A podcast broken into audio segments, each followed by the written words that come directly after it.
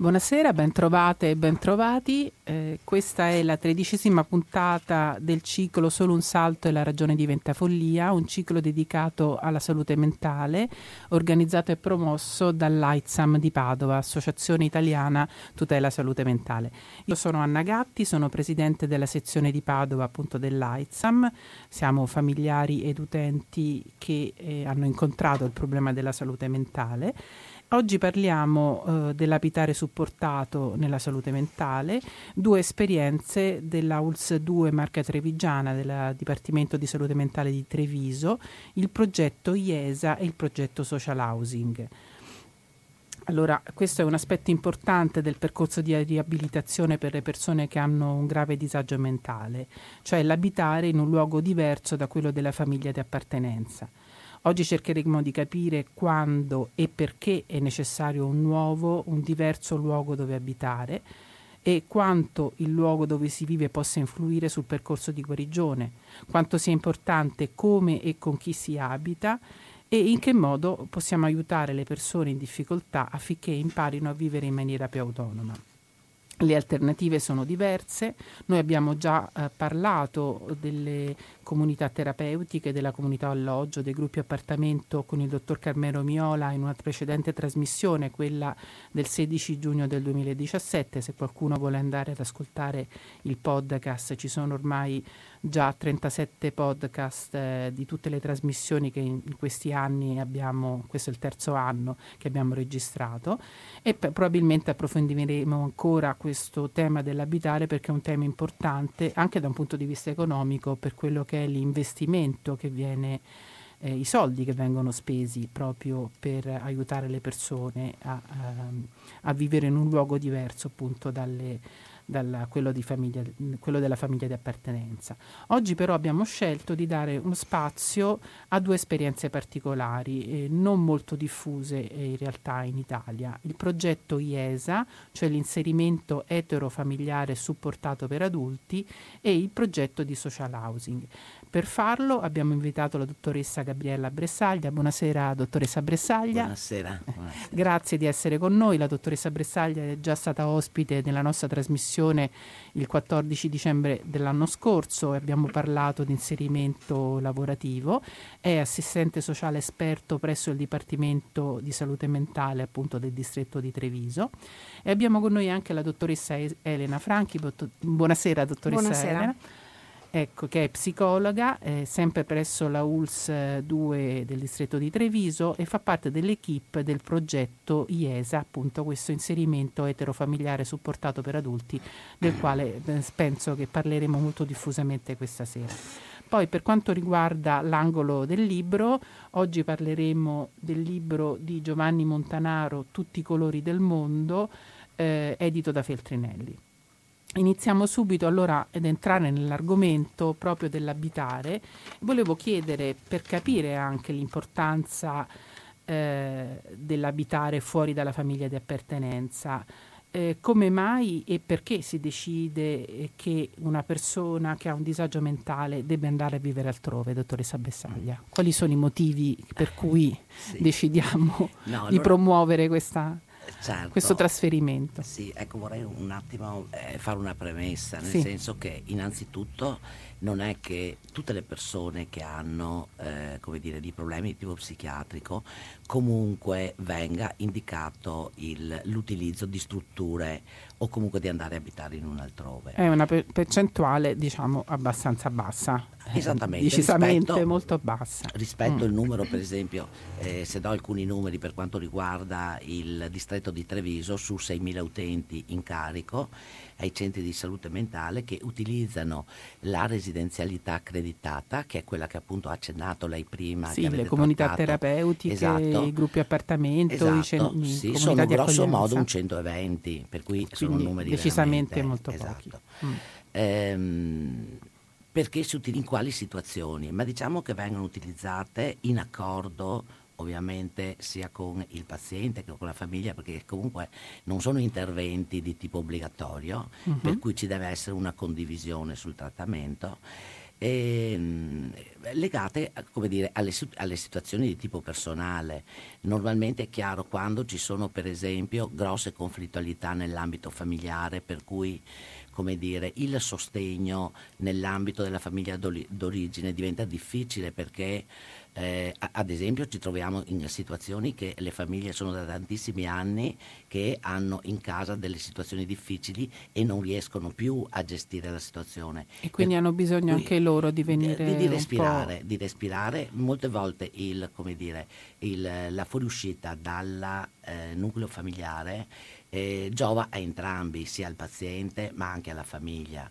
Si Tante... creano diciamo dei circoli eh, viziosi di rapporti per cui eh, le relazioni diventano difficili e forse andare anche un po' fuori casa può aiutare può poi aiutare. a rilassare le relazioni. Questo però devo dire che è un'esperienza che forse facciamo un po' tutti, cioè a una certa età forse uscire di casa fa bene, no? Esattamente, poi c'è questo aspetto. Una considerazione un po' che legata que- alla crescita della persona. Esatto, c'è quest'altro aspetto che ehm, non sempre teniamo in conto, che comunque anche la persona con eh, malattia mentale, normalmente parliamo di persone adulte che mm. normalmente vanno dai 18 anni ai 65 anni, è chiaro se parliamo soprattutto di giovani, è il, dire, mh, mm, il percorso naturale è quello di fuoriuscita dalla famiglia. Certo. Per cui è un aspetto come dire, normale eh, tutti i figli arrivano a una certa età eh, e restano eh, a casa loro, dopodiché la propria vita va costruita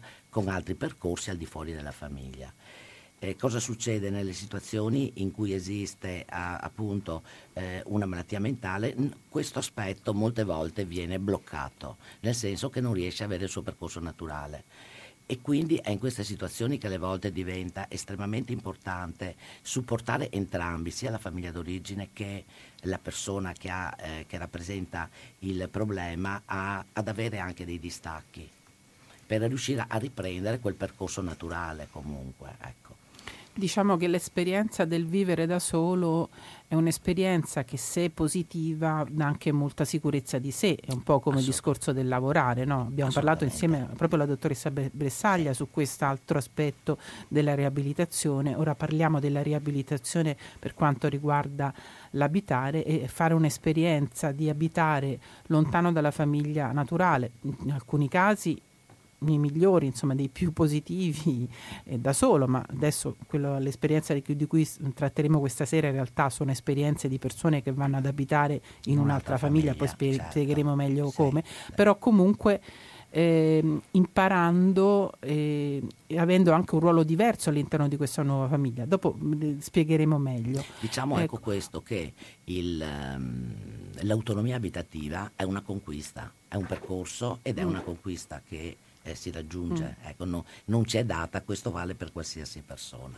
Senta, penso che ci sia sempre comunque da tener conto di due forze che giocano quando uno eh, decide di eh, far intraprendere, far uscire il proprio, figlio, il proprio figlio, perché immagino che proprio sono i genitori che, che spingono in un, in un, senso o nell'altro sì. fuori, loro, fuori di casa.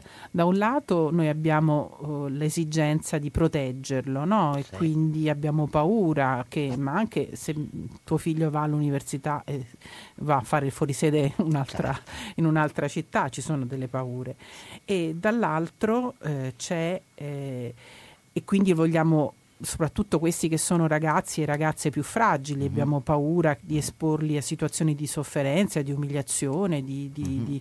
di, che possono ulteriormente traumatizzarle. Dall'altro però è anche vero che ci si rende conto dell'importanza appunto del momento di crescita e quindi dell'importanza di fare delle esperienze che poi rendono anche la persona, una volta che queste esperienze vengono, vis- vengono realizzate in modo positivo, le, eh, se sono positive certo. sono decisamente eh, da, eh, da incrementare. Ecco, adesso io volevo un po' entrare su mm. questo discorso in particolare del progetto IESA, cioè che cosa significa in concreto l'inserimento eterofamiliare supportato per adulti. Mm. Che cos'è questo progetto IESA che voi avete allora, iniziato sì. proprio mm. a Treviso da... Uh, Ma noi so. abbiamo iniziato allora, eh, beh, è partita un po' così, ancora nel, due, nel 99 mm. e la Regione aveva dato a tutti i dipartimenti delle indicazioni di presentare dei progetti progetti innovativi sui tre piani della prevenzione, primaria, secondaria e terziaria. Nell'ambito della prevenzione eh, secondaria eh, noi abbiamo sviluppato appunto due progetti, uno eh, che era l- lo sviluppo di appartamenti per l'emergenza familiare e sociale e l'altro progetto IESA di accoglienza familiare entrambi appunto prevenzione secondaria perché agisce nella situazione già di patologia, per cui non è che eh, prima...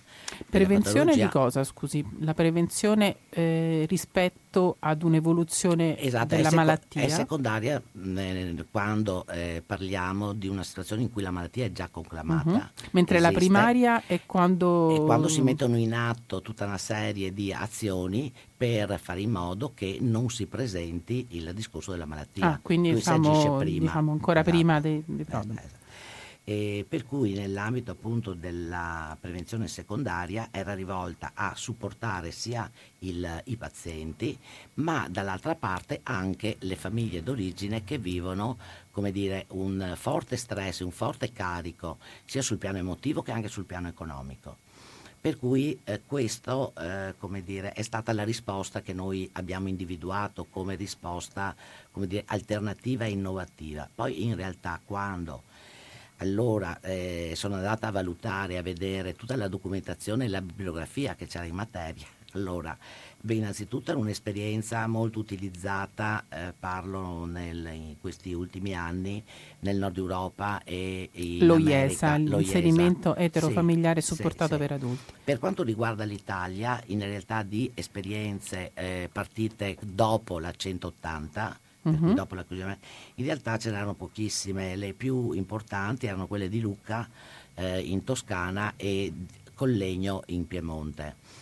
Eh, però poi guardandomi tutta la documentazione, la cosa che appunto ho, ho, scoperto perché non lo sapevo prima, che in realtà questo era già previsto nel regolamento della legge che aveva eh, come dire, inaugurato i manicomi. Ah, cioè già nel 1904, 1904, quando c'è stata l'istituzione dei manicomi, dei manicomi, di cui ne abbiamo un po' parlato col dottor Meneghetti quando abbiamo sì. parlato della, della legge 180 eh, c'è un libro tra l'altro molto interessante che si intitola Liberi tutti, adesso l'autrice non me la ricordo ma è molto bello, mm. eh, dove si parla un po' della storia della, della, salute mentale in Italia e si parla diffusamente di questo aspetto della legge del 1904. Mm. Allora già lì c'era non solo l'istituzione della struttura manicomiale, che eh, era una risposta all'epoca dei certo, problemi che, che, che c'erano e che era comunque sì. tra l'altro innovativa rispetto eh no, a quello che, sì eh, che c'era, con delle luci, con, del, con delle grandi ombre, come già abbiamo detto, ma c'era anche la possibilità di eh, utilizzare, utilizzare, Ovviamente era eh, messo nel regolamento ecco. ed era molto circoscritto. Mm. allora, spieghiamo bene che cosa significa inserimento eterofamiliare supportato per adulti. Allora, cioè, noi stiamo parlando di una situazione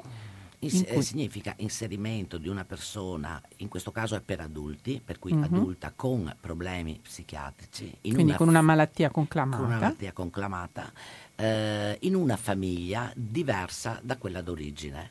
Uh-huh.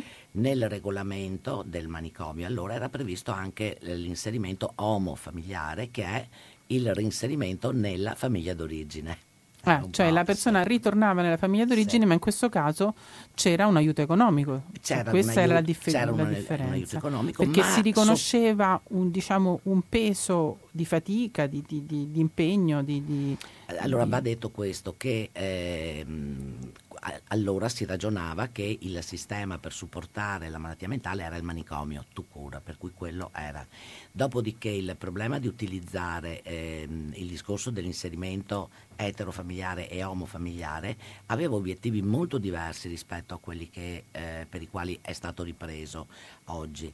E lì c'era il problema dell'affollamento dei manicomi, perché mm. hanno bisogno di... tant'è vero che era anche molto definito, potevano andare soltanto, era il direttore che autorizzava, potevano essere persone che erano ovviamente da tantissimi anni in manicomio e che avevano il loro compenso potevano essere inseriti su, eh, su, famiglie dove all'interno c'è stato un operatore che lavorava nel manicomio. Ah, ho capito, quindi erano in un certo senso famiglie sì, conosciute, sì. situazioni diciamo stabili di malattia esatto. e quindi ecco. con tutto un altro discorso. Sì. Mentre Anche adesso invece... Allora c'è stata tutta una disquisizione sul piano scientifico dei vari psichiatri sul discorso etero e homo, perché anche allora la questione dell'uomo familiare era come dire cioè della stessa famiglia di appartenenza sì, che ritornava famiglia, in famiglia eh, proprio perché questo rischiava il riaprirsi dei conflitti eccetera ecco. per cui anche allora voglio dire c'era questo tipo di, di problema Diciamo che con la chiusura del manicomio, per cui con la legge 180, laddove è stata ripresa il, questo modello, questa esperienza,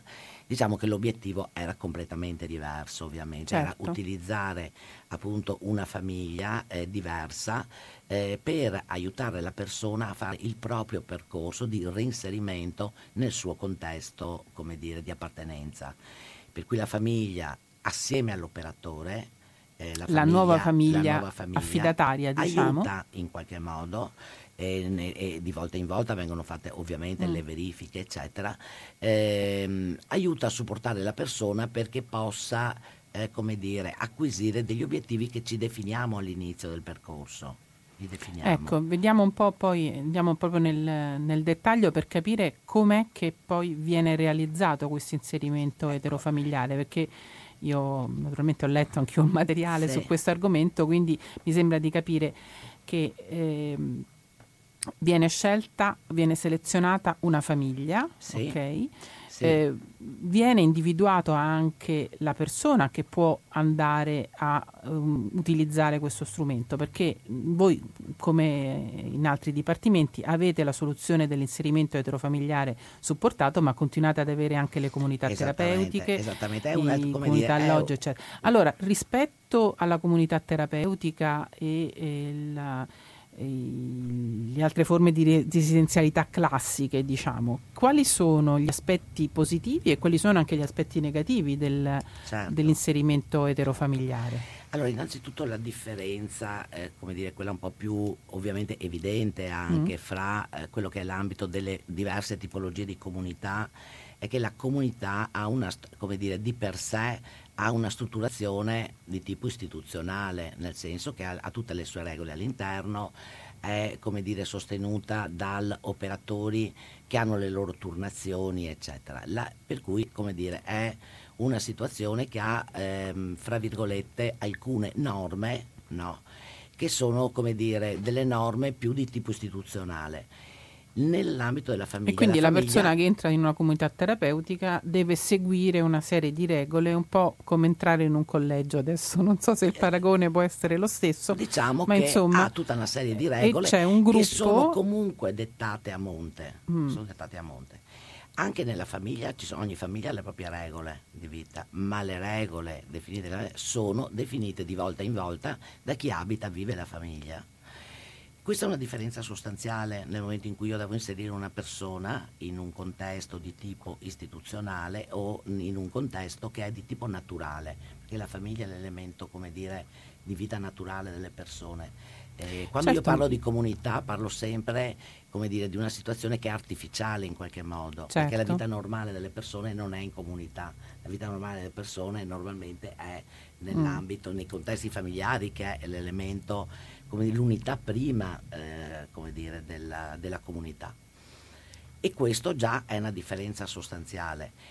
Ovviamente questo non va, va sottolineato come differenza, per alcuni pazienti è importante il, dire, vivere il contesto dell'istituzione ma perché hanno bisogno di essere più perché, regolamentati in quella situazione cioè, diciamo e la... forse hanno anche più bisogno di avere delle terapie più frequenti perché mi sembra di capire dalle esperienze certo. che vengono riportate che poi sono situazioni in cui il paziente vive nella comunità, vive molto anche la vita degli altri eh, insieme ad altre persone che hanno anche loro dei disagi, ma vivono, fanno delle terapie di gruppo, certo. incontrano il, eh, hanno un terapeuta anche tutti i giorni con il quale possono parlare, eccetera. Quindi forse hanno anche un momento della malattia che è particolare per il quale c'è la necessità cioè, sia, di avere un intervento cioè, di questo genere. Insomma, sto facendo questa ipotesi. Sì, ma... ci sono due aspetti, sia eh, come dire, l- l- come dire, il, l'elemento della malattia, ma anche l'elemento della persona. Cioè, mm. non è che eh, car- diciamo quella persona che è in particolare cioè gli schizofreni no, sono tutti assolutamente no, la esatto. malattia anzi perché è legato anche a un discorso di tipo personologico che vanno comunque eh, mm. considerate mm. entrambi questi aspetti sulla scelta anche eh, per indirizzare su un percorso piuttosto che in un Ma la persona percorso. che sceglie, cioè sceglie, voi domandate al paziente... Certo, volevo dire però eh, un'altra cosa sì, su questo sì, che prego, è importante scusi. sulla differenza è che nell'ambito della comunità terapeutica, l'altro elemento, appunto le persone sono diverse, parliamo di 12-15 persone e che hanno, per cui come dire, è un discorso di patologia diffusa nell'ambito della comunità. Nell'ambito della famiglia la persona è unica e anche come cioè, dire, il malato il, è solo uno. l'attenzione ecco. è rivolta a, all'uno, non ai dodici e anche questo fa la mm. differenza. Mm. E un'altra cosa sulla quale eh, bisognerebbe anche riflettere è il fatto che, l'abbiamo detto un po' prima, mm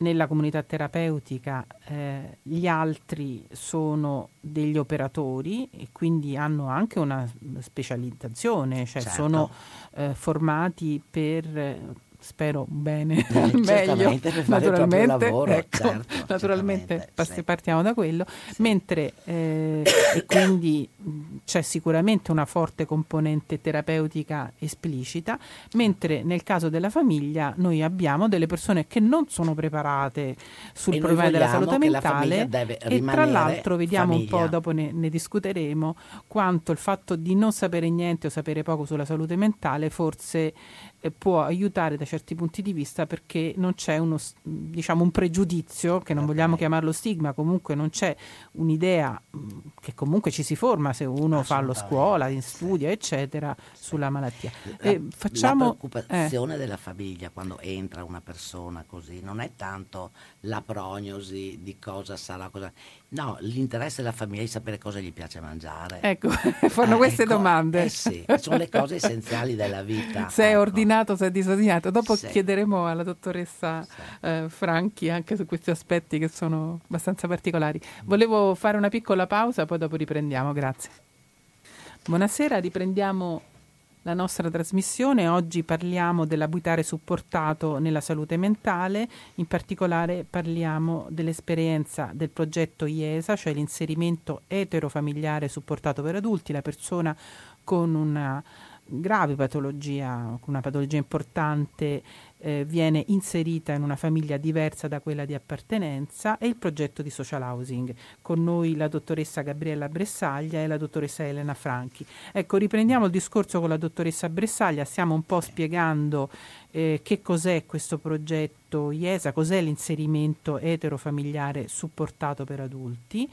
Eh, no, abbiamo, stiamo facendo le differenze tra le comunità terapeutiche o comunque altre forme di residenzialità di cui abbiamo anche parlato in altre precedenti trasmissioni e invece l'inserimento IESA.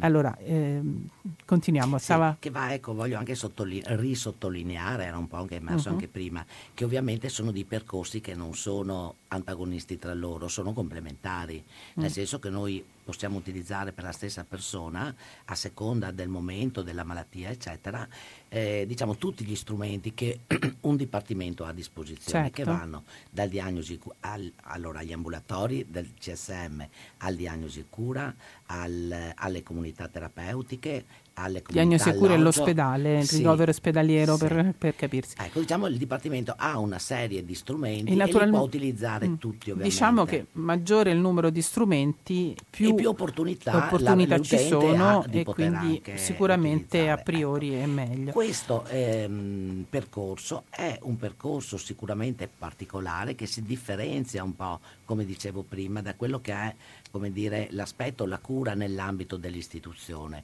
proprio perché il luogo della cura è la famiglia. È una famiglia Però altra, è una famiglia di cura, cioè noi famiglia. stiamo sempre parlando di un percorso sanitario. Cioè... Percorso, sono percorsi eh, terapeutico-riabilitativi eh, per cui sono finanziati con il fondo sanitario eh, perché sono percorsi che hanno un inizio e una fine. Quando si dice che il percorso è terapeutico-riabilitativo che è finalizzato al cambiamento, al mm. cambiamento mm. del soggetto che lo sta facendo soltanto che il cambiamento avviene con modalità diverse rispetto a quelle che avvengono in una comunità terapeutica o comunità alloggio. Come avviene il percorso nell'ambito? Innanzitutto ovviamente la risorsa prima è la famiglia, per cui eh, noi c'è un gruppo eh, di lavoro eh, di operatori eh, a livello centrale che fa tutta una serie di attività, tra cui reperimento delle famiglie. Quindi c'è una lista di famiglie che si rendono disponibili di famiglie, sì. ad accogliere e diciamolo sì. subito perché è importante forse per qualcuno che può essere interessato che ci ascolta da Treviso e che vuole, certo. vuole proporsi come famiglia, sì. queste famiglie hanno accolgono una persona spese, e hanno un rimborso, un rimborso spese. spese. Quindi vuol dire in un certo senso che questa persona che viene accolta non è a carico della famiglia, ma è, continua a essere a un... carico del sistema sì. sanitario nazionale perché si riconosce alla famiglia un ruolo terapeutico, esatto. nonostante queste persone non siano dei terapeuti, esatto. sono delle persone normali con delle relazioni. La famiglia fa bene, insomma, potremmo dare questo bene, slogan. Esatto, la famiglia ecco. fa bene. Il, um, è chiaro che il rimborso spese tiene conto vitto, alloggio, ma anche del tempo che comunque la famiglia deve dedicare a questa persona anche in termini proprio del percorso di cura, per cui eh, l'accompagnamento deve partecipare a una serie di incontri. Noi facciamo gli incontri di verifica del percorso una volta al mese, dove ci deve essere dentro la famiglia d'origine, la famiglia ehm, accogliente, il paziente che è sempre dentro il percorso è suo e l'equipe che ce l'ha in, lo psichiatra che ce l'ha in carico e gli operatori dello IESA. Eh, insomma un sacco di gente, fate Questo degli incontri una, con... Eh, ma il, i percorsi funzionano mm. in virtù di questa rete. Mm. Eh, diciamo ma fate un incontro proprio con tutte queste persone sì, insieme? Sì è una volta al mese. Una bella assemblea, insomma. Sì, dura un'ora, sono mm. molto misurati e mm. ovviamente se si lavora bene sono anche, come dire, eh, sempre costruttivi e noi partiamo da che cosa? Eh, partiamo con il percorso IESA che ha un suo contratto che deve essere firmato, la validità del contratto è data dal progetto terapeutico riabilitativo allegato. Il progetto terapeutico prevede degli obiettivi per cui dove si va a lavorare. Mm. Tutte le persone, il paziente esempio... in primis, è chiamato a lavorare su questi aspetti. Mm eh, per cui ci deve essere una motivazione. Per entrare nel percorso IESA ci deve essere a monte un lavoro di motivazione che viene fatto sul paziente. Mm. Mi fa un po' un esempio su quelli che sono gli obiettivi, su un, un tipo di contratto, così come ecco, viene gli definito? Gli obiettivi partono dai bisogni, dalla lettura dei bisogni mm. dei pazienti. Per esempio, eh, noi possiamo avere appunto una persona che entra in cui eh, uno degli obiettivi a lungo, perché sono quelli a medio e a lungo termine, è per esempio l'inserimento lavorativo e magari questa persona al momento in cui intraprende il percorso ha difficoltà negli spostamenti perché non sa prendere per esempio un treno, non sa prendere un autobus, uh-huh. ha difficoltà a fare eh, come dire, quelle azioni che sono prerequisiti per poter accedere certo, al lavoro. Certo. Questo è un esempio molto terra a terra. Allora è chiaro che eh, noi dobbiamo lavorare, tutti che sono impegnati su questo, a sostenere la persona perché riesca a avere quelle autonomie per poter poi riuscire ad arrivare all'altro obiettivo che era quello del lavoro, per esempio. Del lavoro, ma io immagino anche perché ci sono questi problemi, anche del svegliarsi sempre in modo regolare, del lavarsi, del curare diciamo la propria persona. Le, Insomma, ci sono una serie di autonomie esatto. che purtroppo in alcuni casi persone con, una, con malattia mentale eh, non hanno e che in qualche modo devono recuperare. Allora la famiglia naturale forse ha delle grosse difficoltà a entrare, perché semmai quelli erano dei temi di litigio Esattamente, perché c'è un'abitudine, perché c'è una consuetudine c'è anche un ricordarsi tutte le volte che te l'ho sì. detto e non l'hai fatto, insomma io mi immagino abbastanza facilmente questo Ma tipo di Ma poi noi vediamo di cambiamenti veramente, come mm. dire, mh, che tocchi con mano, nel senso fra eh, l'atteggiamento, il comportamento che il paziente ha nella famiglia d'origine e quello che ha in famiglia accogliente. Perché è chiaro, si cambia la situazione, chiaramente eh, cambiando la situazione si vanno anche a, modi- a modificare i comportamenti. Non solo, va anche tenuto conto che la persona in una situazione diversa mette in campo altre risorse che magari pensava non ci fossero. Mm. Per cui molte volte lo utilizziamo anche come osservazione il, percorso. Eh, senta, eh, dottoressa Franchi, appunto lei eh, da quello che ho capito è proprio lavora, credo, mi sembra a tempo pieno su questo progetto IESA? Non a tempo no. pieno, ma ehm, mi porta via a livello pratico tre giorni a settimana. Ecco, insomma, Noi comunque... abbiamo un pacchetto di ore eh, disponibili per ogni utente. Per esempio mm. io lavoro con gli utenti segnalati nel CSM di Oderzo e quello di Villorba quindi gli utenti segnalati dagli psichiatri di quei due CSM li seguo, li conosco e poi li seguo io e seguo tutta la ecco. fase di conoscenza con la famiglia tra quelle che abbiamo che noi reputiamo possa essere congeniale all'esperienza di quella persona. Ecco, quindi lei ha, eh, mm, fa parte del gruppo che fa la selezione delle famiglie sì. eh, da... Sì. Siamo mm. tre psicologi nell'equipe mm. IESA e quali sono i criteri che voi utilizzate per capire se quella famiglia è adatta o, per, o, invece non è adatta a fare un'accoglienza familiare? Allora, le famiglie che sono interessate prendono contatti o tramite il Dipartimento, tramite i contatti per esempio che ci sono sul Dieplan o magari perché adesso la, la, dottoressa qualcuno. Franchi mi ha portato una serie di replicanti io cercherò di, di distribuire sì, per i miei eh, canali possono telefonare oppure mh, semplicemente possono avere i nostri contatti tramite altre famiglie che già fanno l'esperienza IESA o l'hanno quindi c'è fatta. un passaparola il passaparola forse tra le armi che abbiamo per reclutare nuove famiglie è quella che funziona di più perché mm. niente conta tanto quanto l'esperienza riportata direttamente dalle famiglie che hanno fatto questa esperienza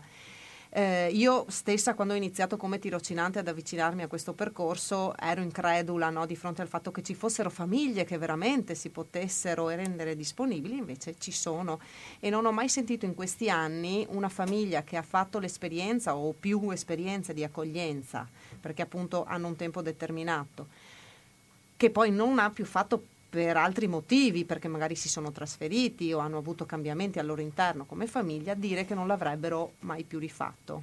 Ah, quindi il ritorno è un ritorno, ritorno positivo. positivo. Ecco, abbiamo detto che è a tempo determinato, questa sì, era una cosa che non avevamo a tempo specificato. determinato e mh, mm, dopo magari entriamo nel dettaglio. Le famiglie che appunto si rendono disponibili e chiedono informazioni vengono ricevute, si fa un primo incontro di solito con la dottoressa Bressaglia e lo psicologo che poi le, le mm, farà gli incontri successivi di selezione, lo chiamiamo mm-hmm. così anche se non è una bella parola. Vabbè, insomma, dove, una selezione è necessaria però. Sì, eh, dove noi eh, abbiamo una scheda, un'intervista, dove raccogliamo i dati della famiglia, quindi i componenti eh, della famiglia, il luogo ovviamente dove vivono, il, un po' di informazioni relative all'abitazione, al loro lavoro, alle occupazioni, perché ovviamente dobbiamo tener conto anche del tempo che hanno a disposizione queste famiglie. Certo. Non escludiamo nessuno, anche se si presenta un single, noi lo teniamo presente, perché abbiamo infatti un, qualche utente inserito in una famiglia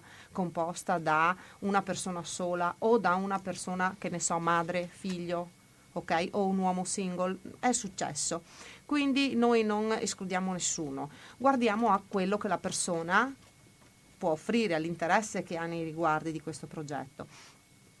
Abbiamo anche appunto un, all'interno di questa scheda una parte che riguarda un po' la storia familiare, le motivazioni senza dubbio che spingono queste persone. E quali a, sono le motivazioni che diciamo ve lo fanno accogliere e le motivazioni che invece vi dicono beh questo è meglio che faccia qualche altra cosa? Allora quali di sono? solito le persone vengono e si dicono mh, incuriosite ecco, dal, dall'aspetto dell'aiuto sono persone che si rendono disponibili all'accoglienza in generale e che sono incuriosite, sono affascinate anche dall'ambito psichiatrico, pur non avendone conoscenze a livello eh, teorico. Ehm, ovviamente quando le persone per esempio si presentano e hanno al loro interno casi gravi di parenti seguiti già dal Dipartimento di Salute Mentale, ecco, mh, mm, questo può essere un fattore sì. escludente, escludente, diciamo. come ad esempio... Ma escludente, eh, scusi per, per, per capire, perché sono già famiglie che in un certo senso portano un carico e quindi eh, o anche perché eh, avendo questa esperienza rischiano di avere dei pregiudizi che, che eh,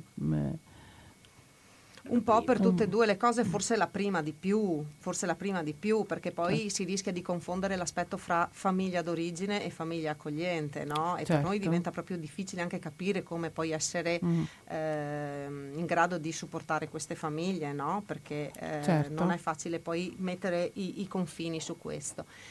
Chiediamo ovviamente a fronte del rimborso spese che viene dato anche quanto conti la motivazione economica, quindi se da noi si presenta una persona in cerca di lavoro fine a se stesso, ovviamente eh, gli spiegate che non è proprio un che lavoro. non è un lavoro eh, e se la cosa viene fraintesa o magari, siccome il, con, il colloquio non è uno solo, se ne fanno almeno tre, due, tre, prima di andare a fare una visita domiciliare, quindi controllare che la casa sia adeguata all'accoglienza di una persona, certo, con una camera a parte, spazi. con i servizi e tutti gli annessi connessi che devono essere necessari all'accoglienza di una persona, di un ospite.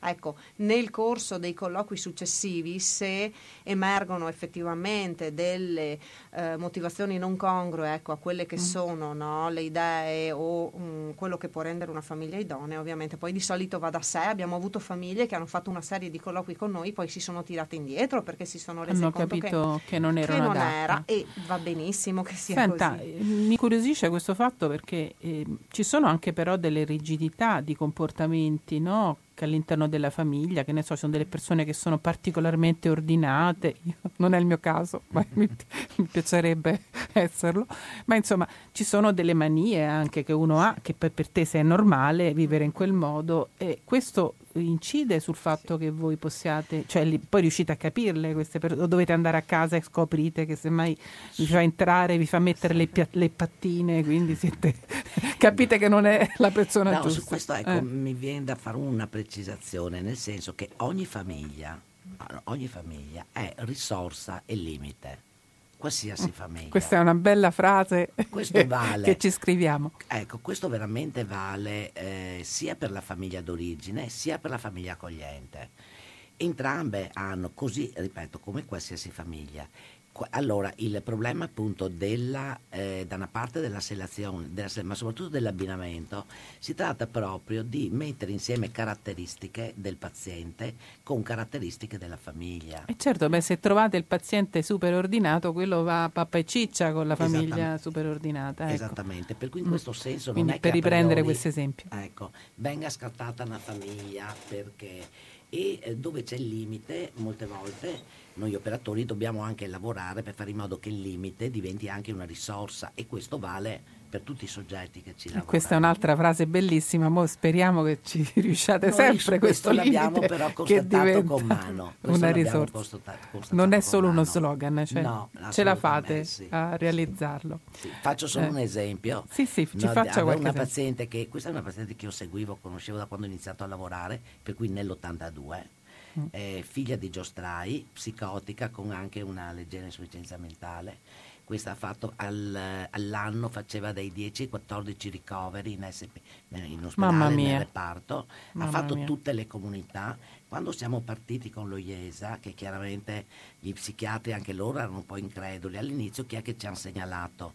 Le persone che avevano fatto cioè, di tutto e di più. Quelli che avevano, fatto, avevano girato tutti, tutti i centri. Sì, insomma. una persona mm. che urlava quando non si rapportava parlando normalmente, per cui era un personaggio. Per cui quando me l'hanno segnato ho detto, madonna, ho detto ma cosa facciamo? Una, come si fa? Cioè, veramente era anche all'inizio. Era una sfida per usare... Era una ecco. sfida, bene. Allora, all'interno delle famiglie avevamo una, famig- una signora che si era separata dal, dal marito, aveva con le figlie e in virtù di suoi percorsi, non so cosa avesse da espiare, lei raccattava tutti gli animali randaggi, i ah, cani, certo. eccetera e dopodiché quelli li metteva in sesto, eccetera, li dava in affidamento ah, e lei teneva i, quelli cani, quelli messi peggio. Ah, ci picchia, ci picchia. Ho detto, ma chi è solo una così può raccogliere? È stata un'esperienza eccezionale, veramente eccezionale. Questa ragazza, dopo aver fatto due anni là, a parte è diventata anche lei associata alla LAV per cui l'aiuta col discorso dei cani. Ma lei Bellissima questa lavora, storia. Lei ha il suo tirocinio il suo, e eh, vive per conto suo in un alloggio popolare. Bellissima. Continuano a vedersi per i compleanni, tutte queste robe qua. Ed è stata, ecco, questo è stato messo insieme le, come dire, i limiti, le difficoltà certo. sono diventate delle risorse poi in realtà. È una storia molto bella, veramente. Senta, volevo tornare alla dottoressa Franchi invece, ma l- che reazione hanno le famiglie di origine e come accettano questo inserimento in un'altra famiglia? Allora, partiamo dal presupposto che non siamo noi operatori dello IESA che andiamo a cercare i pazienti. I pazienti vengono segnalati dal medico ah, psichiatra. Ah, quindi è lo psichiatra che parla lo psichiatra con che ci chiede e ci mm. dice guardate noi io avrei fra i miei eh, utenti seguiti quella persona per cui penso che il progetto IESA potrebbe essere un'esperienza importante. Valutiamo insieme in, con l'equipe dello IESA la presentazione del caso da parte del medico. Se viene valutato che effettivamente per quella persona lo IESA può andare, poi magari vediamo nello specifico i motivi che invece sono escludenti nei riguardi del paziente. Allora si mette in piedi il progetto che, di cui parlava la dottoressa Bressaglia prima, quindi si individuano i bisogni di questa persona, il perché dello IESA, quindi che motivo ha e si fa un pensiero anche sul dopo, no?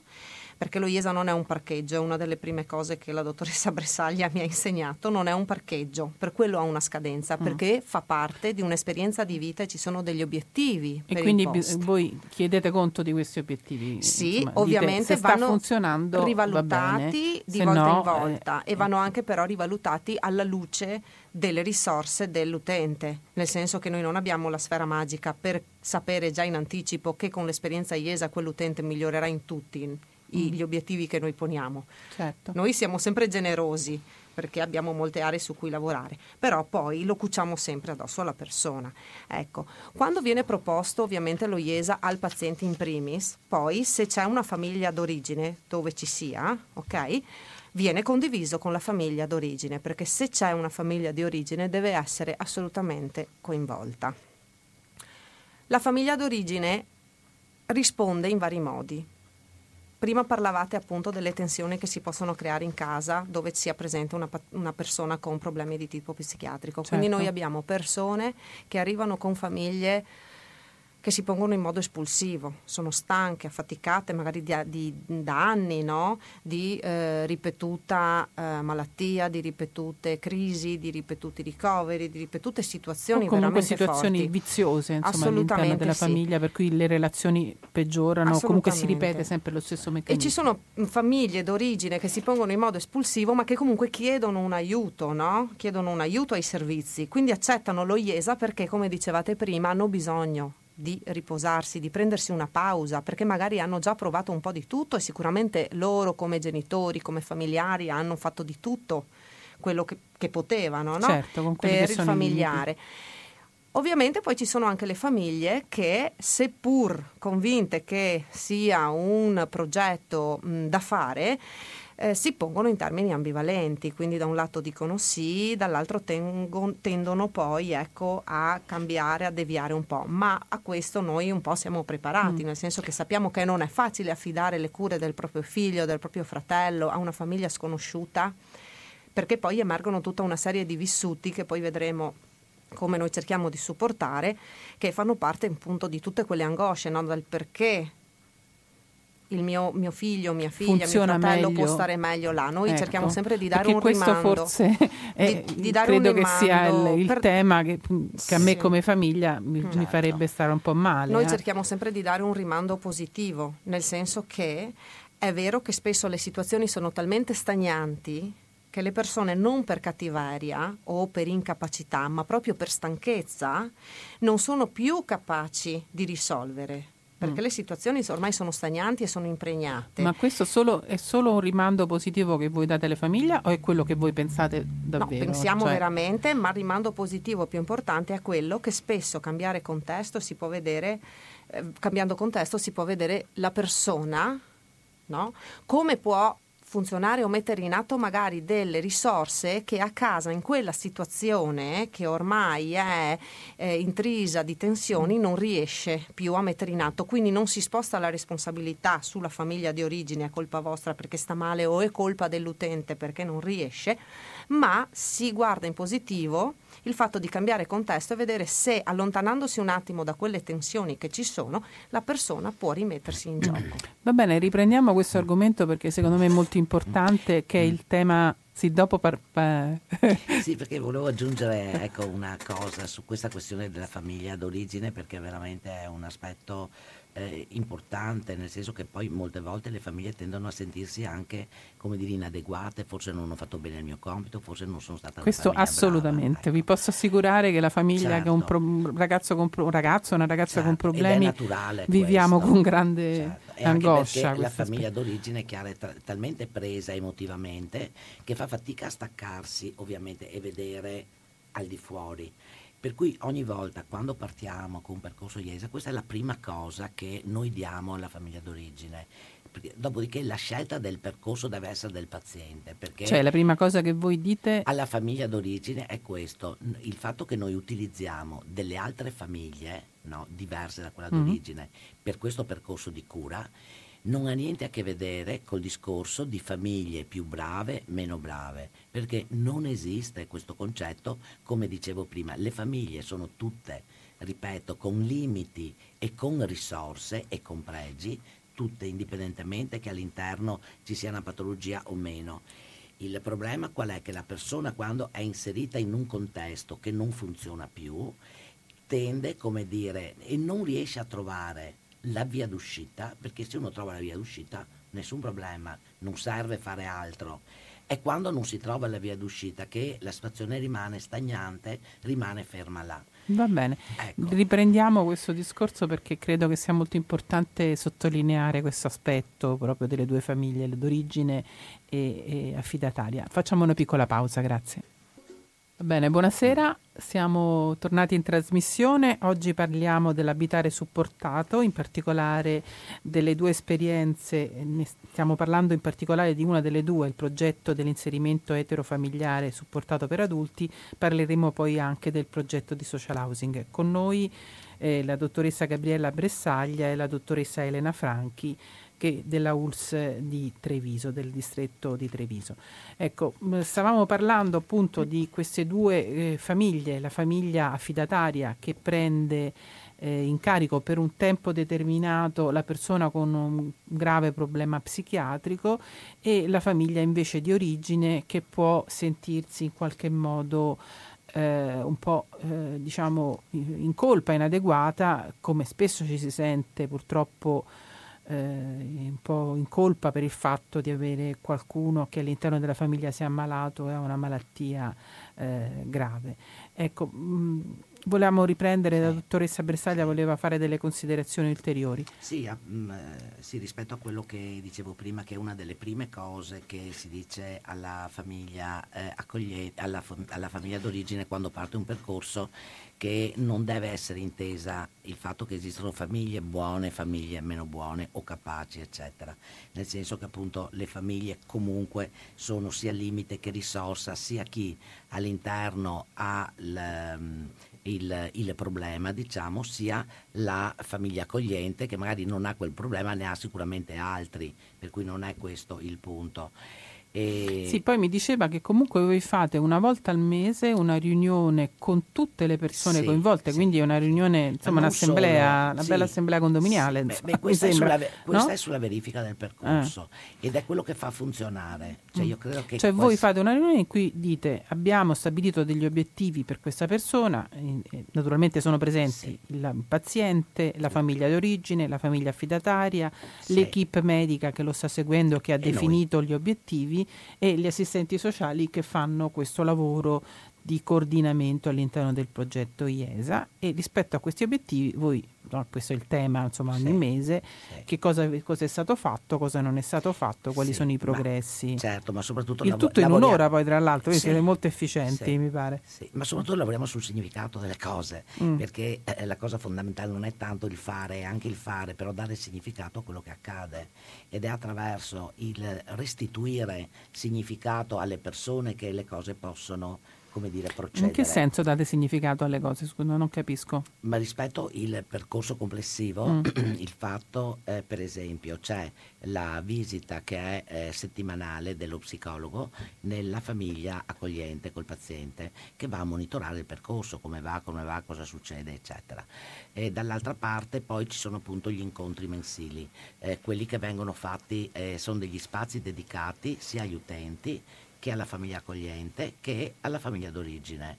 Sono, è come dire una sorta di incontro di aiuto fra famiglie e fra utenti dove a partire da un'esperienza condivisa dove emergono criticità e punti di forza. Ah, quindi ci sono dei gruppi di famiglie che si incontrano, Questo. che, che parlano. Poi, certo, mm. poi c'è l'incontro invece, quello mensile che è di mm. verifica del percorso, che è quello dove appunto diceva Quindi fate vari, vari, momenti. Quello insomma. è il momento mm. in cui si dà significato e si mette insieme tutti gli elementi mm. che eh, come dire, emergono nel corso del mese, da Ma, questi incontri uh. a quello che succede nella famiglia eh, accogliente, a quello che succede nella famiglia d'origine perché il, normalmente il percorso, a parte il primo mese che è di prova e per cui nel primo mese non ci sono di rientri in famiglia, ma poi vengono definiti rientri in famiglia anche a seconda della situazione che può essere, che ne so, ogni fine settimana di domenica,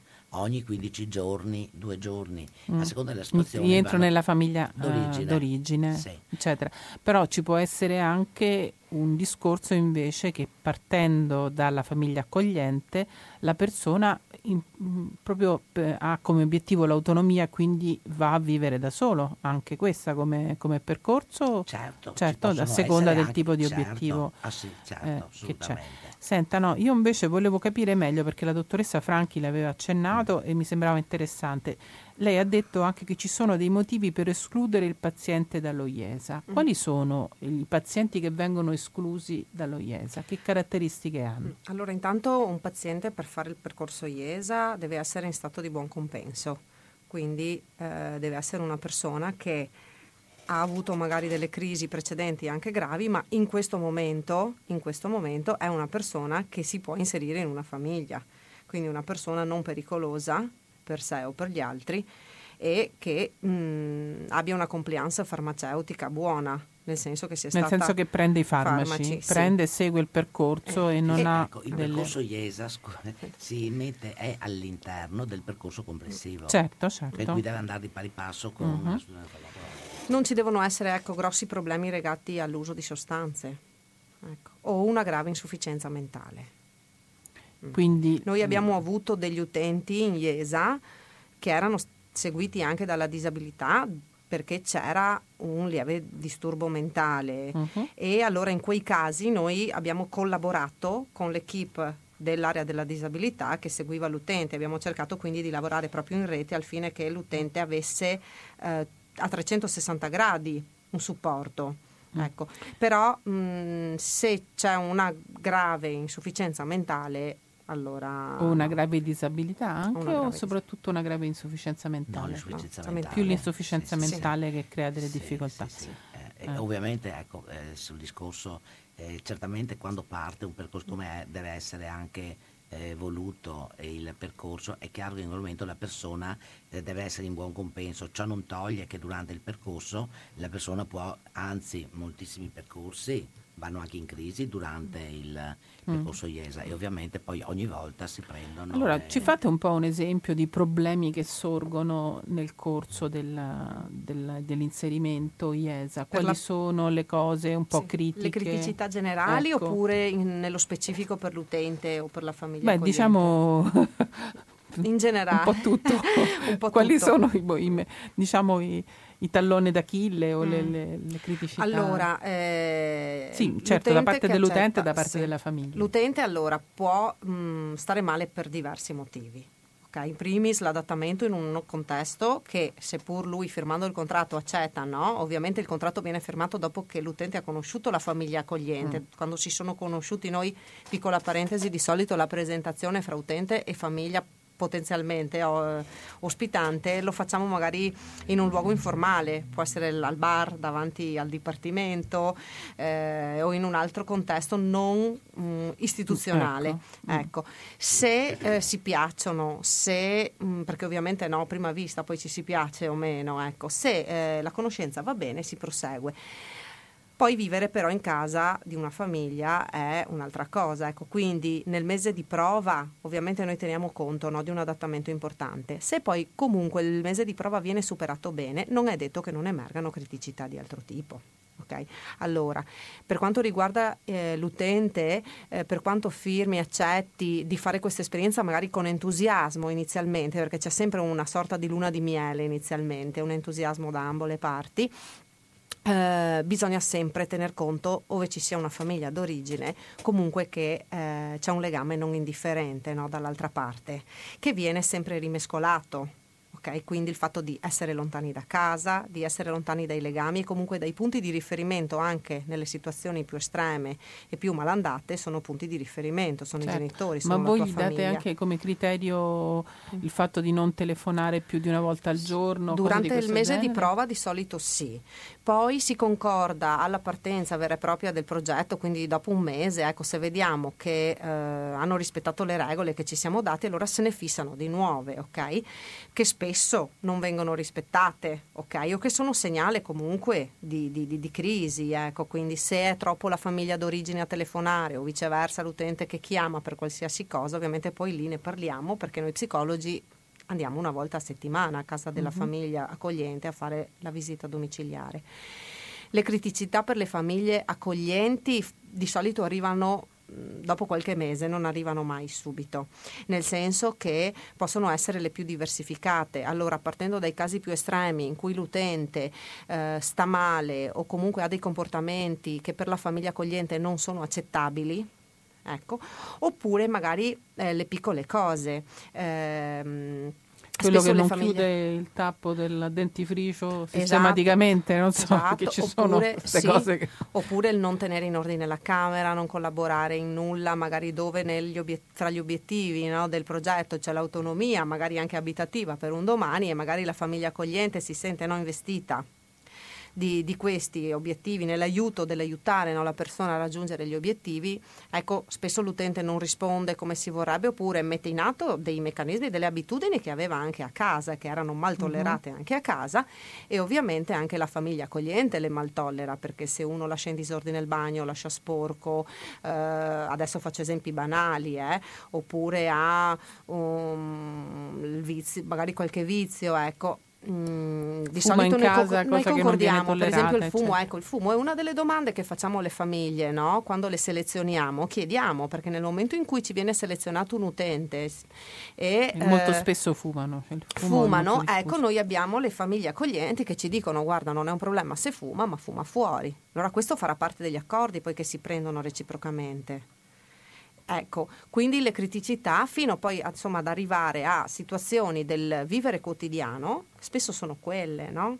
Quindi del non svegli- riuscire a alzarsi la mattina all'ora prestabilita, al non prendere i farmaci se proprio non te lo ricordiamo noi, ehm, oppure a non mai far, riuscire a farsi il letto, a non ricordarselo perché spesso poi gli utenti dicono mi sono dimenticato, o mh, mm, riuscire insomma a mh, mm, fare qualcosa che per eh, la famiglia accogliente dovrebbe essere ecco, mh, mm, buona norma in famiglia.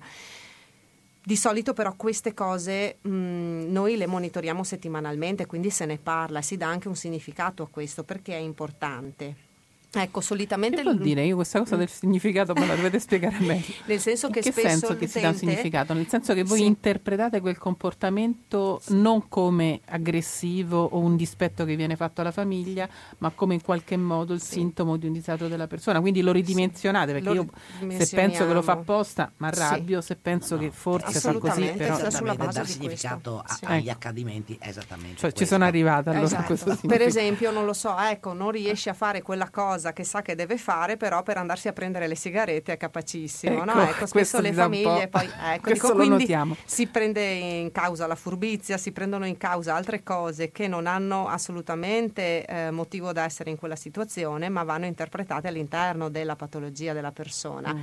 Quindi si ridimensiona per dare un supporto alla famiglia no? accogliente che spesso poi risponde bene e capisce No? quindi anche le aspettative vengono ridimensionate, ma allo stesso tempo si dà anche un significato all'utente di queste cose, nel senso che perché ne parlate esplicitamente, ne no? parliamo insieme e eh, anche la differenza delle reazioni sono fondamentali, cioè se quella cosa che fa parte della patologia no? che l'utente mette in atto nella famiglia d'origine, soprattutto magari nel periodo pre-IESA di crisi, ehm, veniva vissuta, veniva vissuta male. male. magari aveva delle reazioni catastrofiche, eh, è importante per l'utente vedere che nella famiglia accogliente ciò non accade, ma non è che non accade perché la famiglia è più brava, non accade perché la famiglia mm, ha meno storia, ha meno storia, ha meno... si arrabbia magari diciamo, un po' diciamo, dopo. Certo. Ci sono meno precedenti, non c'è il nonno all'interno zio, di un progetto. Non c'è tutta la storia. Esatto, non c'è la precedente. storia, è all'interno di un progetto in cui ci sono degli mm. operatori a cui fare riferimento e a cui appoggiarsi per affrontare anche queste situazioni. Quindi ecco qui il certo. preno, aiutare, supportare. Certo, no, io penso, mi sembra di capire, adesso lo stiamo dicendo, ma anche dal fatto che voi mi state dicendo che poi queste persone in realtà sono molto aiutate, cioè questo progetto IESA è molto supportato, è molto supportato sì. e forse dovremmo insistere su questo perché sennò non si capisce come è funziona. È molto cioè. supportato, cioè. e però eh, sono coinvolte pazienti gravi, cioè non sono pazienti leggeri. Adesso allora all'inizio era un po' una sfida per cui ci segnalavano le persone qui, come dire, avevano fatto tutti i percorsi mm. immaginabili. Adesso invece viene anche molto utilizzato soprattutto per i giovani con come dire, anche con grossi disturbi di personalità che sono quelli un po' più complicati. Eh, i disturbi di personalità so che sono i più esatto. difficili da, da quindi avete avuto anche voi un'evoluzione sì. del tipo di utenze? Mai come in questi ultimi anni sì. credo di aver eh, sentito sì. no, psichiatri che ci hanno consultato per progetti IESA come osservativi, nel senso che hanno pazienti giovani no, con esordi, conosciuti ah. da poco dai servizi perché prima magari erano seguiti mm. eh, dalla neuropsichiatria infantile, ah, quindi, quindi, entrati sì. no, quindi nell'area adulti da poco, sì. per cui veramente non sanno cosa ha senso fare, no? Allora il progetto IESA, ho, soprattutto nell'ultimo mm. anno, anno e mezzo, e state avendo chiesto... dei buoni risultati sì. con questi? Siete abbastanza sì, sì, Ecco, io volevo riprendere il discorso del risultato invece eh, chiedendo mm. tanto un po' di numeri così cerchiamo di capire di quali sono gli elementi quindi mm, le chiedo, dottoressa Bresaglia, vedo che, che ha uno no, schema un bene.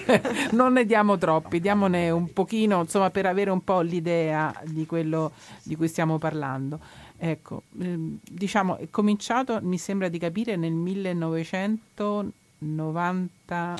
Allora, noi siamo partiti, la delibera è del luglio del 2002. Ah, quindi Poi, nel 2000. Sì, insomma, abbiamo fatto la meno confer- di circa 15 anni. Sì. Insomma, che, la conferenza stampa per pubblicizzare il servizio, che è venuto anche l'assessore alla sanità regionale allora, perché era molto, mm. come dire, eh, perché eh, va sempre tenuto conto che è comunque un progetto di welfare comunitario, cioè nel senso che è un progetto che coinvolge la comunità ovviamente. Mm-hmm. Ecco e, e, l'abbiamo fatto in dicembre del 2012 per cui siamo partiti concretamente del 2002? Nel, sì, no, scu- 2012, nel 2000 detto io, eh. alla f- dicembre 2002 per cui siamo partiti concretamente con i percorsi nel 2003 allora dal 2003 noi abbiamo avuto come segnalazioni da parte dei centri di salute mentale per cui dagli psichiatri una sessantina di persone.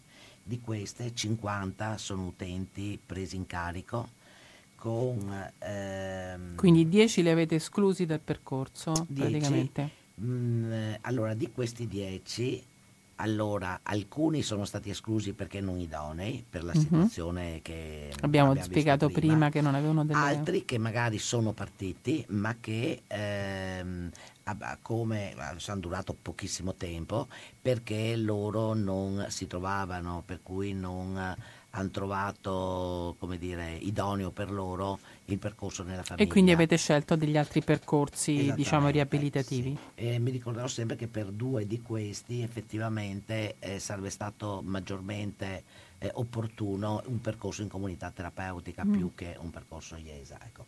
E parlo, sono tutti percorsi all'inizio, perché all'inizio, come dire, anche noi abbiamo dovuto, come dire, fare eh, tutta una serie di riflessioni e di esperienza su questo. Magari adesso riusciamo un po' meglio anche a capire eh, come dire, di primo impatto chi eh, può effettivamente fare questo percorso e, e, chi meno. La durata media dei percorsi per queste persone è stata grosso modo di 15-16 mesi. Uh-huh. Eh, che più noi... o meno per fare un confronto perché sulle comunità terapeutiche residenziali protette i tempi dovrebbero essere, mi sembra, dai, due a massimo quattro anni. Quattro Noi anni. abbiamo mantenuto anche per lo IESA questo riferimento, però in realtà, anche se poi noi abbiamo avuto dei percorsi che sono durati anni e anni. Anche nello IESA? Sì, mm. per situazioni molto particolari, nel senso che non c'era una famiglia. E... Certo, poi bisogna vedere. Esatto, nel senso che Però scusate, morti. per capirsi, perché c'è una riflessione che mi viene fatta nel caso delle comunità terapeutiche residenziali protette, per legge non si dovrebbe fare un percorso che duri più di quattro anni, mi sembra. Adesso sì, io non, non mi ricordo. Sì. Sono... Anche se poi di fatto ci sono delle situazioni che poi ritornano in qualche modo con ah, degli certo. escamotage e su quello bisognerebbe un po' fare una riflessione, sì. cioè da fare una riflessione per capire anche che tipo di risposta dare. Nel caso dello IESA non c'è questo limite del no, tempo, nel allora senso io... che eh, è una risposta eh, che può essere eh, trovata per quelle persone che non hanno una famiglia eh, di origine certo. a cui certo. appoggiarsi, ma che hanno comunque sempre bisogno di rimanere certo. all'interno di una situazione di protezione. Sì. Allora, noi siamo partiti, eh, allora, siccome i percorsi IESA possono essere di tre tipi, nel breve periodo, nel medio e nel lungo periodo nel breve periodo vuol dire tipo 7-15 mm, giorni. Vengono utilizzati molto, per esempio questa tipologia qua, negli Stati Uniti lo utilizzano al posto del ricovero del diagnosi e cura.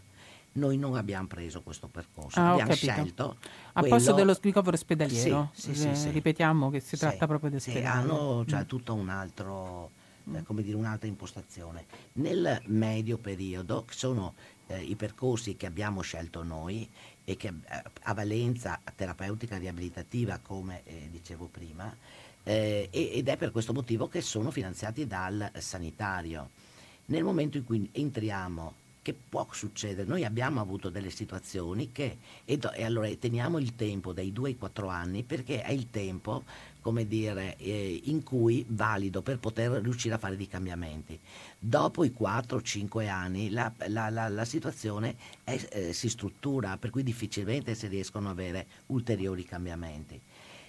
Però è vero, può essere se per esempio in assenza di famiglia d'origine eccetera la persona sta bene in quella famiglia perché no può continuare il suo percorso però diventa un percorso di tipo sociale non ha più una valenza terapeutica riabilitativa quindi certo che sì, che potrebbero esistere, però allora dovrebbe passare il finanziamento da un altro punto di vista, cioè da, dal punto mm. di vista sociale. E anche ecco, lì poi ci sarebbero la... delle considerazioni da fare sui costi di questo rispetto a delle strutture. Allora, i costi ecco. del, del, percorso. Ecco, diciamo questi due aspetti: sì. quante persone e quanto costa, così abbiamo allora, questi due elementi che mi sembrano i più sì. interessanti. Ecco, il costo eh, praticamente mensile è di 1.745 euro che tiene conto del rimborso alle famiglie, costo operatori e psicologi, e in realtà è 57 euro al giorno.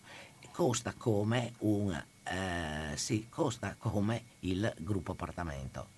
La mm. comunità terapeutica costa 200 e non mi ricordo quanto al giorno. Caspita. Ecco. Questi sono... Eh, sì, e, fra i 100 e i 130 le comunità alloggio eh, per cui eh, il costo è veramente... Mm. Ed è paragonabile questo inserimento alla comunità terapeutica? Cioè con che cosa come lo valenza, stiamo confrontando? Sì, come valenza sì. Mm. Cioè ha la stessa valenza diciamo terapeutica sì. della, della, comunità terapeutica, comunità però mi sembra B. di capire che in ogni caso stiamo parlando di numeri 50 persone, anzi è 40, 40, è ancora sì. un progetto di nicchia. Perché noi Ma programmiamo... lei, eh, le faccio questa domanda sì. poi facciamo pausa perché dobbiamo, vogliamo dare spazio, tra l'altro dobbiamo parlare di social housing, ah, spero certo. che riusciremo a parlarne.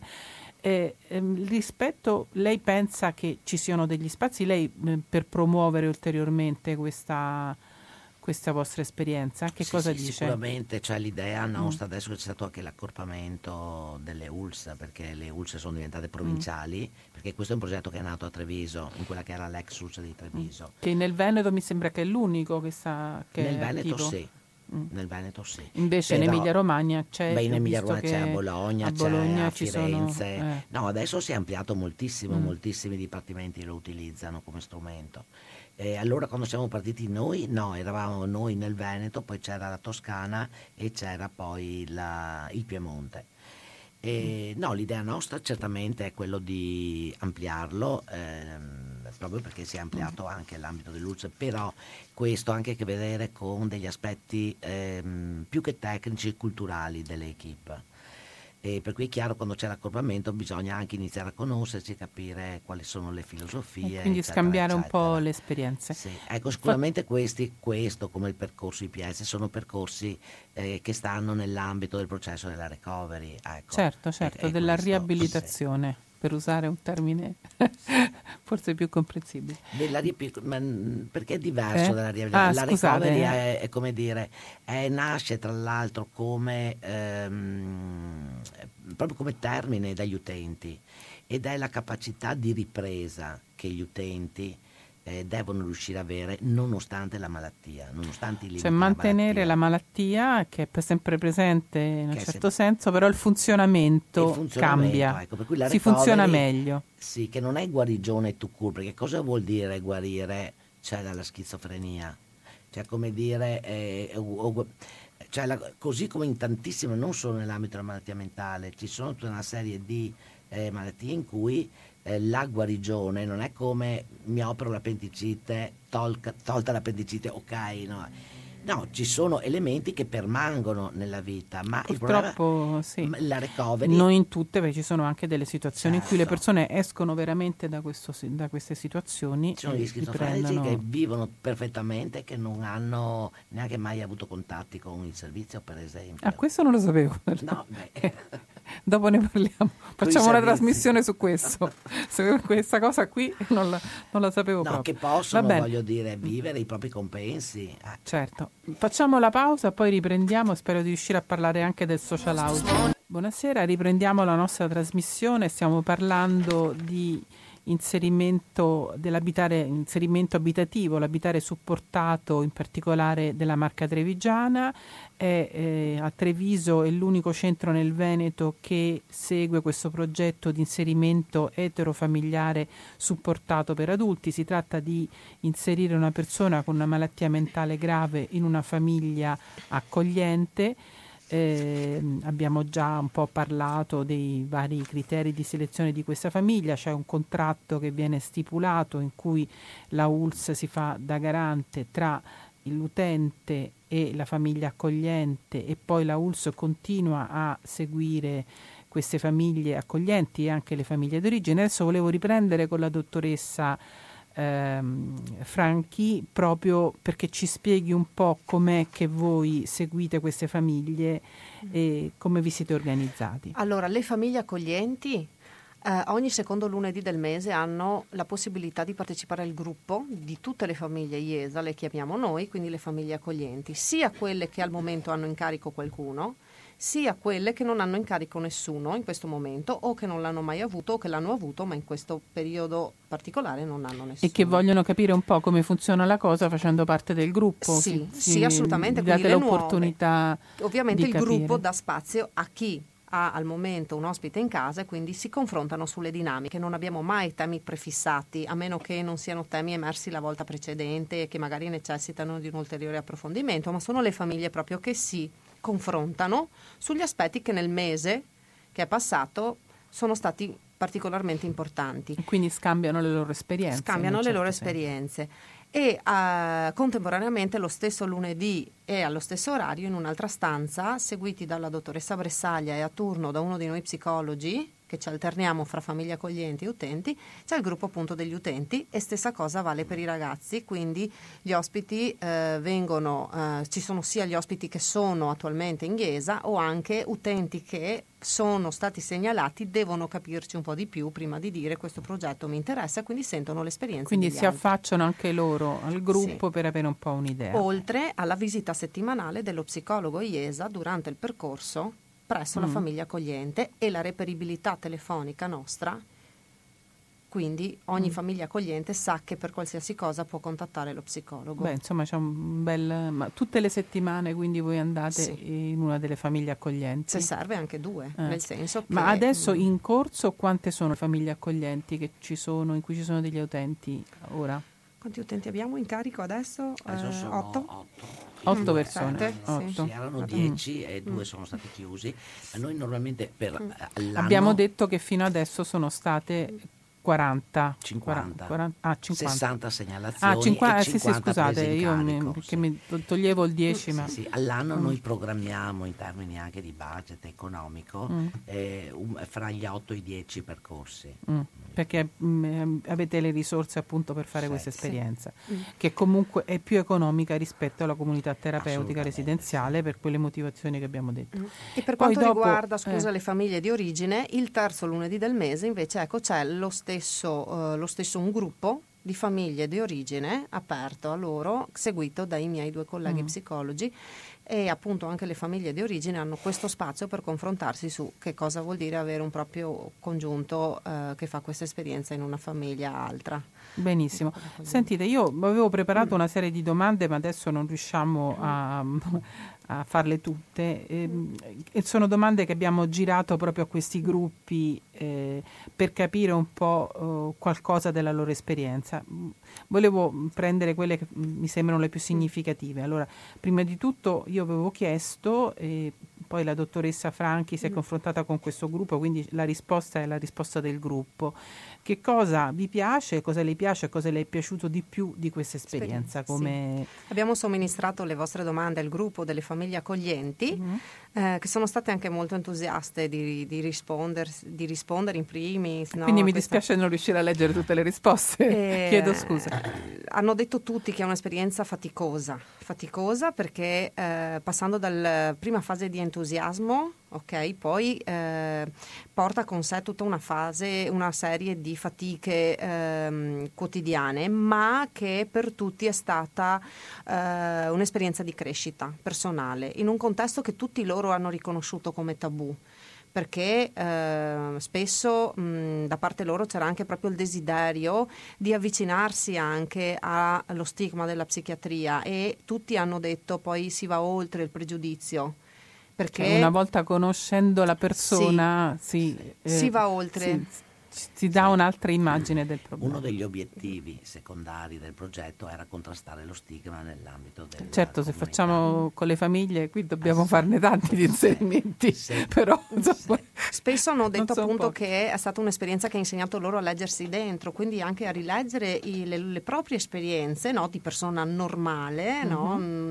che non ha mai avuto a che fare con il CSM, ma che comunque ha avuto delle esperienze di vita che alla luce di quello che una persona con un disagio psichiatrico può provocare, perché i nostri pazienti ci provocano tanto e provocano le famiglie accoglienti, hanno dovuto anche mettersi veramente in gioco e riflettere sul loro passato e anche ecco, hanno sottolineato l'importanza per i loro figli.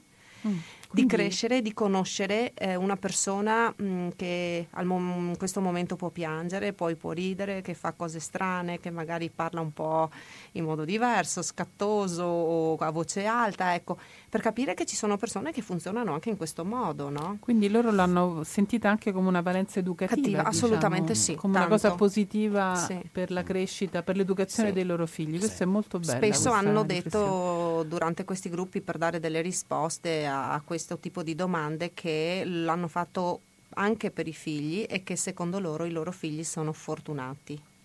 Bellissima questa mm. cosa. Mm. Spero che qualcun altro raccolga questa, queste risposte che mi sembrano molto, molto belle. E quindi un'altra domanda che avevo posto al gruppo è a chi la consiglierebbe? Mi sembra di capire che... Lì è stato mm, bello perché il gruppo ha risposto con una risata, nel senso che hanno detto a chi ha una mente aperta, sicuramente a chi ha pregiudizi ma è disposto a mettersi in gioco, ma poi qualcuno no, guardandosi fra di loro ha detto eh, non ci sono mica tante persone a cui consigliarla, con fare ironico. Ma sicuramente non la consiglierebbero a chi ha delle rigidità rispetto al disagio psichiatrico, a chi è poco aperto anche ai cambiamenti e a chi, ahimè, ha poca tolleranza anche nei riguardi di quello che spesso sono per noi delle difficoltà normali per una persona con disagio psichiatrico come la poca cura di sé, quindi eh, la, poco, la, poca pulizia. Eh, spesso le famiglie hanno detto una difficoltà è stata anche quella di doversi abituare anche che, eh, al fatto che eh, una persona può non stare può stare così male da non rendersi conto dell'importanza della cura di sé, della sua persona, del lavarsi, del vestirsi bene e quindi doverla accudire, doverla supportare in quella fase non è, stata, non è stato facile per alcune famiglie. Mm. Senta, molto, sono molto belle queste risposte. Io volevo ringraziare come familiare proprio questi gruppi, queste famiglie che fanno questo percorso. Ecco, mm, lo trovo molto, molto bello. Mm, lei prima, prima parlando, adesso non so se era uscita fuori in trasmissione o se ne abbiamo parlato fuori dalla, eh, quando eravamo in pausa, ma insomma mi aveva colpito il fatto che si è detto che le famiglie quando chiedono informazioni, le loro paure, le loro richiede rispetto al nuovo ospite capire quali sono i gusti, I cosa, cosa, gli piace mangiare, insomma, sì. quindi non sì. tanto che tipo di patilo, pat, patologia ha, ma eh, se gli piace eh, la carne o gli piace il pesce, se gli sì. piace il fritto oppure no. Questo, questa pure mi sembra sì, questa dà cosa... proprio l'idea del desiderio di accoglienza e della normalità que- delle preoccupazioni eh. nei riguardi di un ospite, eh, di un ospite certo. qualunque che C'è arriva un ospite, a casa quindi cerchiamo di capire qual è la cosa migliore da, da preparargli. Il concetto di ospite nelle famiglie, l'ospite è sacro normalmente, per cui all'ospite si danno tutti i riguardi Certo, certo, certo. Va bene, sentite, io vi ringrazio. Adesso abbiamo ancora 5 minuti purtroppo, quindi non abbiamo tantissimo tempo e diamo questo spazio al social housing. Ecco volevo capire un po' che cos'è il social housing e, e come, si, sì. come, si, sviluppa, in che modo Ma, può essere supportato. Sì, allora social housing o come dire, o anche chiamiamolo supporto all'abitare, mm-hmm. ecco, è una forma eh, che non... Allora, innanzitutto ci sono diverse, model, diverse tipologie di social housing. Noi abbiamo scelto la tipologia di social housing. Voi eh, nel, sempre nel distretto Treviso, di Treviso, voi sì, trevigiani. Noi trevigiani, ecco, intesa come abitazione tu cura degli utenti. Mm. Per cui non, eh, come dire, non una delle tante altre strutture del Dipartimento, nel senso che noi abbiamo percorse, persone che fanno tutti i percorsi, che riescono ad avere le loro autonomie scusi, e, eh, però hanno il problema della casa, hanno proprio il problema dell'abitazione della casa, con attraverso gli alloggi popolari, eh, credo che tutti sanno benissimo che è una cosa quasi impossibile, difficile per le famiglie con minori eccetera, figuriamoci per i, le persone eh, che sono da sole. Per cui diciamo che la social housing è un'opportunità per eh, più pazienti che possono raccordarsi per condividere le spese e condividere appunto un'abitazione, un'abitazione che sarà la loro abitazione. Uh-huh. Ehm, ci sono dei modelli di social housing in cui funziona questo meccanismo, però con all'interno operatori del Dipartimento. Il modello che abbiamo attivato noi, che tra l'altro è sulla zona di, di Mogliano, ehm, non ha nessun operatore, cioè nel senso che eh, è stato fatto un gruppo di eh, utenti con questo tipo di bisogno. E noi lo chiamiamo ecco, un, gruppo, gruppo, di utenti che hanno detto noi vogliamo vivere eh, da soli, insomma, esatto. vogliamo vivere in autonomia, sì. però non possiamo avere un appartamento non e quindi dobbiamo economicamente, economicamente quindi accettiamo il fatto di vivere con altri utenti, con altre persone. Allora il gruppo si era con altri utenti o con altre persone comunque, altre immagino, perché comunque. poi non è che per forza bisogna scegliersi tra utenti, anche questo forse è meglio chiarirlo. Assolutamente.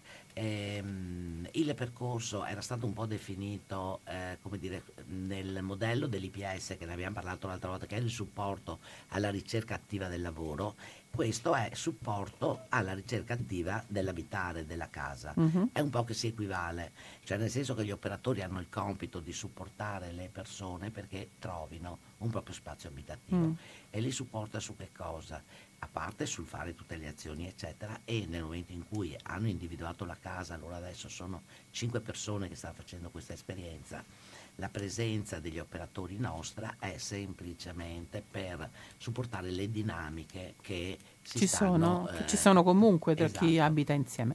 Va bene, io abbiamo dato cioè, molto poco spazio al social housing, ma è stato molto interessante. Io ringrazio la dottoressa eh, Gabriella Bressaglia e la dottoressa Elena Franchi per essere stati qui con noi.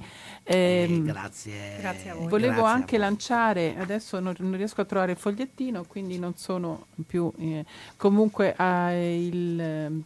Oddio, c'è un, con, un convegno il 4 aprile e adesso mi dispiace, sono proprio in imbarazzo, ma non ho il, con me il bigliettino. Eh, c'era un convegno sulla No, non sta qui. non me lo sono preparato. Confesso che non c'è. Va bene. Comunque c'è un convegno sulla... Eh, e non mi viene. Non me lo ricordo. Scusate, cari. La prossima volta me lo metto qua. Va bene. Eh, non ci siamo eh, ad aprile, la, venerdì prossimo salta la trasmissione, quindi ci sarà una replica e probabilmente ci, la riprendiamo il 19 di aprile. Eh, ricordo che tutte le trasmissioni sono in podcast, anche questa la troverete in podcast sia nel sito di Radio Cooperativa che nel sito eh, dell'AIZAM di Padova. Io ringrazio sempre Radio Cooperativa perché ci dà questo spazio, ricordo che chi lo volesse può contribuire eh, alle spese che comunque devono essere sostenute per eh, gestire questa radio. In particolare vi do il numero del conto corrente postale che è 120 82 301 e se andate sul sito ci sta anche i riferimenti per il bonifico bancario o la PayPal. Eh, ringrazio chi volesse contribuire perché è importante visto che la radio cooperativa non ha nessuna forma di sponsorizzazione quindi eh, viene gestita attraverso eh, eh, le erogazioni volontarie per quelle che sono le spese vive della, eh, della struttura eh, che c'è sulla quale noi stiamo lavorando. Eh, ringrazio ancora, vi do appuntamento allora ad aprile ci saranno delle prossime trasmissioni, ancora non abbiamo definito il calendario ma ci risentiamo. Grazie a tutti.